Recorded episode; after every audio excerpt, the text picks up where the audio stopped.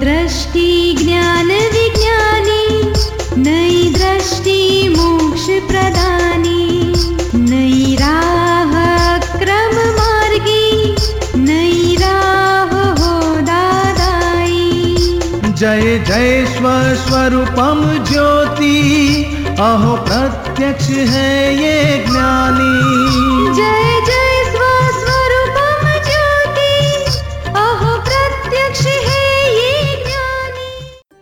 नमस्कार, आदाब सत श्री अकाल वणकम, जय श्री कृष्ण जय स्वामीनारायण, जय सच्चिदानंद। दादा भगवान परिवार आप सभी का स्वागत करता है नई दृष्टि, नई राह प्रोग्राम में। दोस्तों, क्या आपने कभी सोचा है कि जो हम सोचते हैं, इन विचारों का उद्भव स्थान क्या है? ये विचार कहाँ से आते हैं? क्या मन या फिर हमारा माइंड कह ले उसमें से? आप सोच में पड़ गए ना?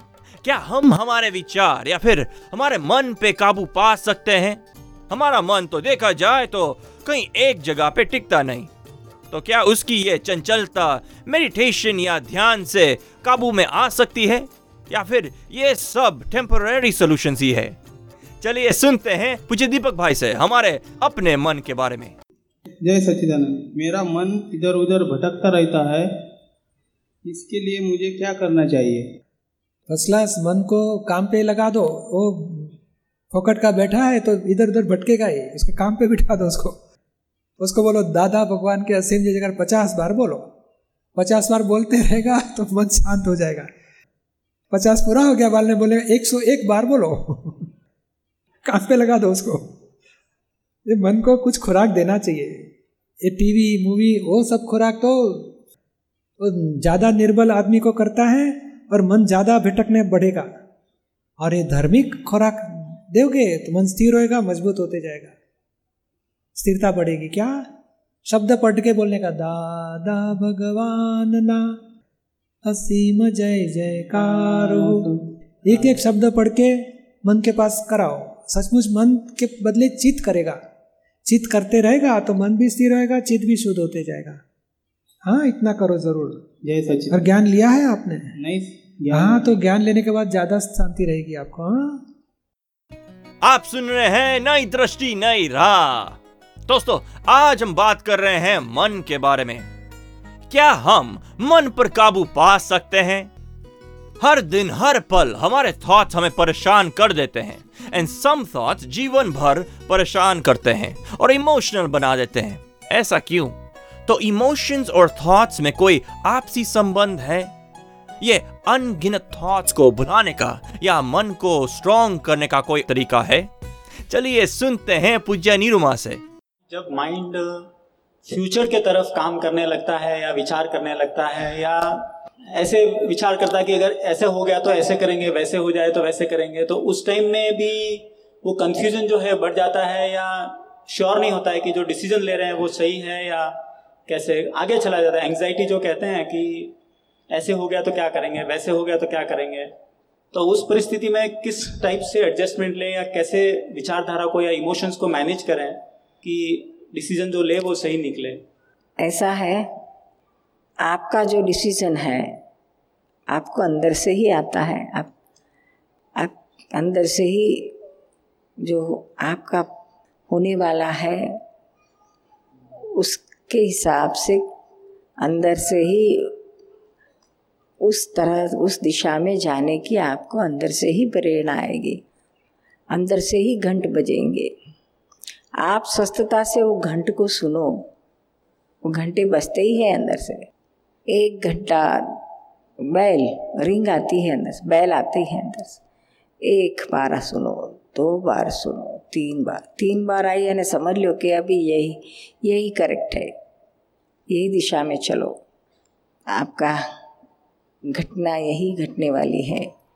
लेकिन हम इमोशनल होते, बुद्धि फिर कंफ्यूज हो जाती है, फिर ये करूँ या वो करूँ, ये अच्छा है या वो अच्छा है, इसमें फ़ायदा है, इसमें नुकसान है, इतना सो, इतना कैलकुलेशन कैलकुलेशन कैलकुलेशन करती है कि डिसीज़न ही नहीं आता है। डिसीज़न हमेशा बुद्धि लेती है और अंदर से आपका जो होने वाला है उस वो वो उसको बुद्धि उस डिरेक्शन में ही डिसीज़न दिलाती है। और फिर आप डिसीज़न लेते ही अहंकार साहंग करता है और वही एक्शन में आता है। कुदरत भी उस, उसी और आपको हेल्प करती है और उसको रिएक्शन में लाता है। सहज रहे, जितने सहज रहोगे, उतना ही सुंदर परिणाम आएगा। जितने असहज होगे, वैसा आपका परिणाम भी वेवरिंग वेवरिंग हो जाएगा। आप सुन रहे हैं नई दृष्टि नई राह। मन के जो अच्छे और बुरे विचार जो आते हैं वो मैंने ला एक सत्संग में सुना था कि वो डिस्चार्ज है। हम्म। तो जो बुरे विचार आते हैं उसके प्रतिक्रमण करते हैं। तो अगले भाव के बीज जो पढ़ते हैं वो कौन से इससे पढ़ते हैं? ये पाँच आज्ञा में रहते हो ना? पाँच आज्ञा में रहने की कोशिश करते हैं। बस तो वही हमें आ- दूसरे भाव के लिए सब साथ में आने वाली चीज़ है। यहाँ तो ये विचार बुरे अच्छे सब इधर ही गिर जाएँगे। सिर्फ़ विचार किसी को टच करे, किसी को नुकसान करे, किसी को दुखदाई हो जाए, उसी के ही हमें प्रतिक्रमण करने हैं। बाकी अच्छे बुरे विचार तो अपने आप हम देखेंगे तो गिर जाएँगे।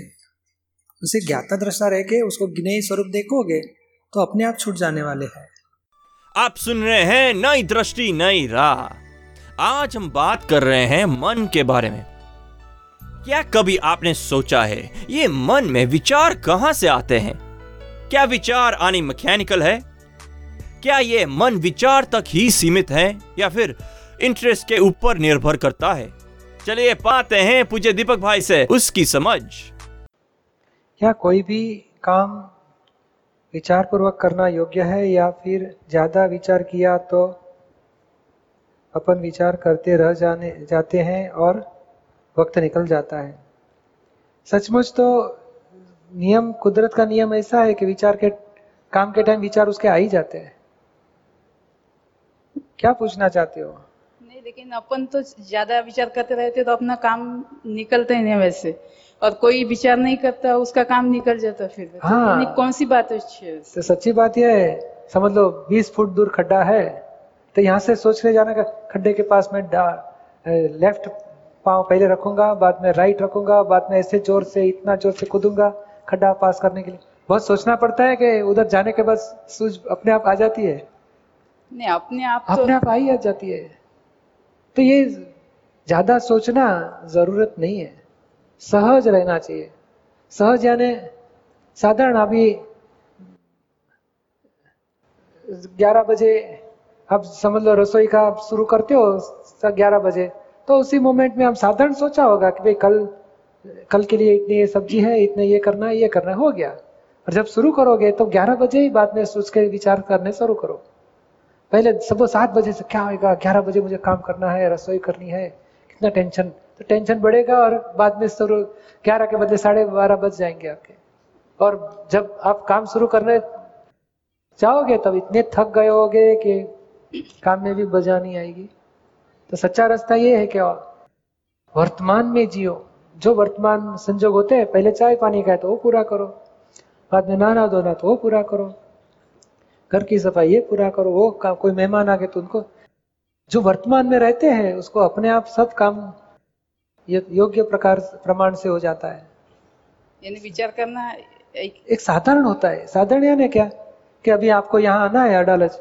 चलो ये चार जोड़ी कपड़ा इतना ये इतना ये इतना ये। रख दिया। और कौन सी ट्रेन तो ये ट्रेन यहाँ पहुंचाएगी यहाँ से रिक्शा मिलेगी यहाँ से ऐसे जाना है। हो गया अब खत्म। बाद में सोचने की यहाँ उतरने के बाद सोचने का। तो अब घर से रिक्शा मिलेगी कि नहीं मिलेगी? ये लोग का रजिस्ट्रेशन होता है तो मैंने तो बरोबर नहीं बताया तो ये लोग किया होगा कि नहीं? मुझे रहने का मिलेगा खाने का बंदोबस्त अब सोचते ही रहोगे तो क्या हो जाएगा? सत्संग में थक गए होगे। इसके लिए वर्तमान में रहो। जय सचिन उतनी ज़रूरत नहीं है सोचने की। आप सुन रहे हैं नई दृष्टि, नई राह। आइए जानते हैं हमारे अगले सेगमेंट में, मन के बारे में और कुछ बातें। विचार मन करता है और चित फ़ोटो लेता है। गलत विचार आ जाए तो नुकसान नहीं करता है और बिना फ़ोटो की तो विचार होता ही नहीं है। इसका अर्थ तो यही हुआ कि गलत विचार चित्त को अशुद्ध करता है। बिना फ़ोटो की विचार कैसे होता है? यही आंसर इधर बताया। दोनों चीज़ अलग है। मन विचार करता है और चित फ़ोटो लेता है। दोनों दोनों चीज़ अलग है और दोनों कार्य भी अलग अलग है। हाँ कभी कभी ऐसा हो सकता है मन का और चित्त का सिमिलर कार्य हो। लेकिन ज़रूरी नहीं है। अलग अलग भी हो सकता है। ज़्यादा करके अलग अलग ही रहता है। मन का अलग रहता है और चित्त का अलग रहता है। ऐसा नहीं है कि मन ने खराब विचार किया तो चित्त उसका फ़ोटो ले ही ऐसा ज़रूरी नहीं है। चित्त को जहाँ इंटरेस्ट या डिसइंटरेस्ट लगेगा, वहाँ ही वह फ़ोटो लेगा। वह उसकी इंडिपेंडेंट बिलीफ है चित्त की। उस हिसाब से ही वह फ़ोटो लेगा। हर हर केस में नहीं।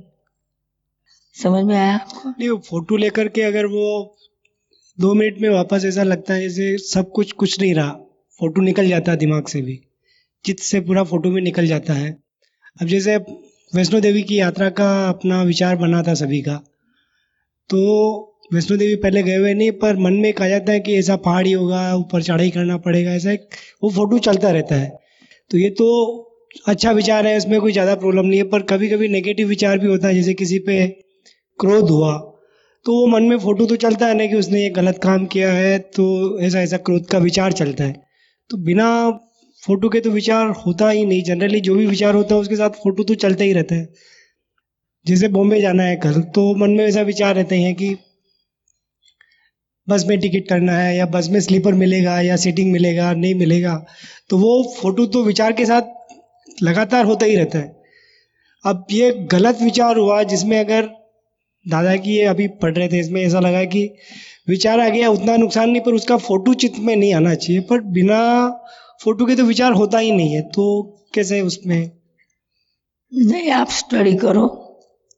कभी कभी ऐसे भी विचार आते हैं कि जहाँ चित्त फ़ोटो नहीं लेता है, हर हर विचार के पीछे नहीं रहता है फ़ोटो चित्त उसमें कुछ भी दखल ना करे तो मन के कहने के मुताबिक बुद्धि डिसीज़न ले लेगी और कार्य हो जाएगा।